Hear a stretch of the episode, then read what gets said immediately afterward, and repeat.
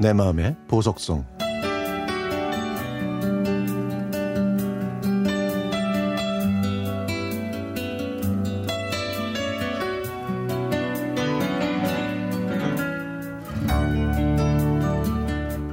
사촌 동생이 친구를 만나러 가다가 심장마비로 쓰러져 갑자기 세상을 떠났습니다. 사촌 동생의 갑작스런 비보를 접한 저는 어느 순간부터 삶이 허무하게 느껴졌습니다. 저는 이 사고를 계기로 죽음 앞에서 제 삶의 방향과 태도에 대해 깊이 생각하게 됐죠. 그래서 제가 소유하고 있는 것들에 얽매여서 스트레스를 받고 있는 삶에 변화를 주고 싶었습니다. 더 이상 필요하지 않거나 쓰지 않는 걸 버리고 꼭 필요한 것만 가지고 살기로 다짐했습니다. 한마디로 요즘 유행하는 미니멀 라이프의 삶을 살기로 했던 거죠. 우선 잘 입지 않는 옷, 사용하지 않는 가방, 더 이상 신지 않는 신발부터 중고로 팔기 시작했습니다.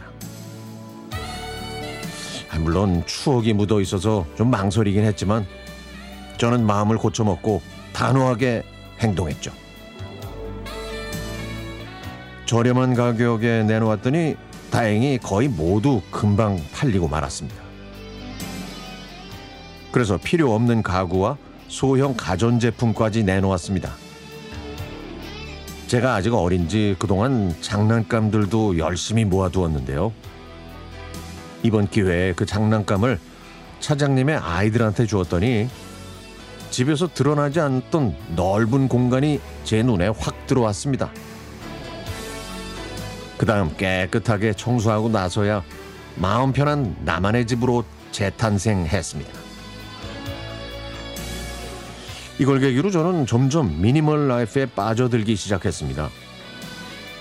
외출할 때 이것저것 챙긴다고 물건을 찾는 일도 없어졌고 그 물건들을 정리하는 시간과 수고가 줄어들었죠.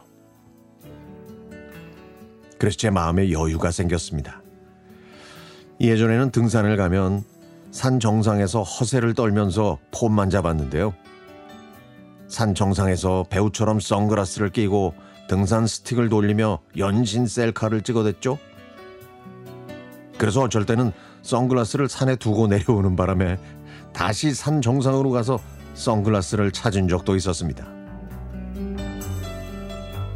그런데 이제는 등산 갈 때 편한 옷차림으로 물통만 가져가기 때문에 뭔가를 잃어버릴 걱정도 없어졌네요.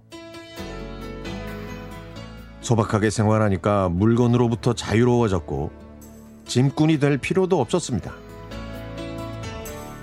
이번에는 차에 필요 없는 물건이 있나 살펴봤는데 고양이, 코끼리 장식품이 눈에 들어왔습니다. 제가 초보 운전일 때 친한 사람이 무사고를 기원한다며 준 건데 어머 그 덕분이었는지 단 한 번의 사고도 없었고 차량 고장도 없었습니다. 마침 거래처 직원이 초보 운전자라 이 장식품을 줬더니 무척 좋아하더라고요. 저의 미니멀 라이프 덕분에 주변 분들도 같이 작은 기쁨을 누리고 있죠. 며칠 전에 매형이 시골집 마당에 보도블록을 깔려고 했을 때 제가 말렸습니다. 매형, 20평, 20평이면요. 스케일이 너무 커요. 저쪽은 잔디 놔두고요. 이 앞에 한 7평 정도 심플하게 하는 게 좋을 것 같아요. 저는 매형에게 미니멀한 생활 습관을 전파하고 싶었습니다. 그래서 저와 매형은 잡초를 뽑고 흙을 다듬고 돌멩이를 줍고 바닥을 다졌고 바닥은 무난하고 가성비 좋은 인조 화강, 화강암을 깔았죠.